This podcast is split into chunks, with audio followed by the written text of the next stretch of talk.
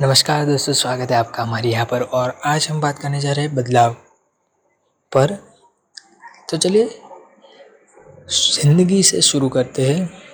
ज़िंदगी में बहुत सारे अवसर ऐसे आते हैं, जब हम बुरे हालात का सामना कर रहे होते हैं और सोचते हैं कि क्या किया जा सकता है, क्योंकि इतनी ज़िंदगी तो सब कुछ बदलाव नहीं कर सकते। इतनी छोटी सी ज़िंदगी में सब कुछ तो बदलाव नहीं कर सकते। और क्या पता, मेरा ये छोटा सा बदलाव कुछ क्रांति लेकर आएगा या नहीं। लेकिन मैं आपको बता दूँ, हर चीज़, यह बदलाव की शुरुआत बहुत ही बुनियादी ढंग से होती है।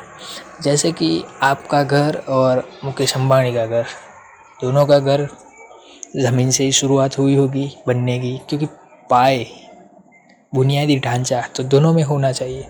इसीलिए बदलाव की शुरुआत बहुत ही बुनियादी ढंग से होती है। कोई बार तो सफलता हमसे बस थोड़े ही कदम दूर होती है और हम हार मान लेते हैं। जबकि अपनी क्षमताओं पर भरोसा रख कर किया जाने वाला कोई भी बदलाव छोटा नहीं होता। और वो हमारी ज़िंदगी में एक नींव का पत्थर भी साबित हो सकता है। चलिए एक कहानी पढ़ते हैं। इसके द्वारा समझने में आसानी होगी कि छोटा बदलाव भी आपको महत्वपूर्ण है। एक लड़का तो कहानी की शुरुआत एक लड़के से होती है जो सुबह सुबह दौड़ने को जाया करता था। आते जाते वो एक बूढ़ी महिला को देखता था। वो बूढ़ी महिला तालाब के किनारे छोटे छोटे कछुए की पीठ को साफ़ किया करती थी। एक दिन उसने इनके पीछे का कारण जानने की कोशिश की। तो वो लड़का महिला के पास गया और उनका अभिवादन कर बोला, नमस्ते आंटी, मैं आपको हमेशा इन कछुओं की पीठ साफ़ करते हुए देखता हूँ। आप ऐसा किस वजह से करते हैं? हमें भी बताइए। महिला ने उस मासूम से लड़के को देखा और इस पर लड़के को जवाब दिया। मैं हर रविवार यहाँ आती हूँ और इस छोटे छोटे कछुए की पीठ साफ़ करते हुए सुख शांति का अनुभव लेती हूँ। क्योंकि इनकी पीठ पर जो कवच होता है, उस पर कचरा जमा हो जाने की वजह से इनकी गर्मी पैदा होने की क्षमता बहुत कम हो जाती है। इसलिए ये कछुए तैरने में मुश्किल का सामना करते कुछ समय बाद तक अगर ऐसा ही रहे तो ये कवच भी कमज़ोर हो जाते हैं। इसलिए कवच को साफ़ करती। यह सुनकर लड़का बड़ा ही हैरान हो गया। इसने फिर एक जाना पहचाना सा सवाल किया और बोला, बेशक आप बहुत अच्छा काम कर रहे हैं, लेकिन फिर भी आंटी एक बात सोचिए कि इन जैसे कितने कछुए हैं जो इनसे भी बुरी हालत में हैं। जबकि आप सभी के लिए ये नहीं कर सकते।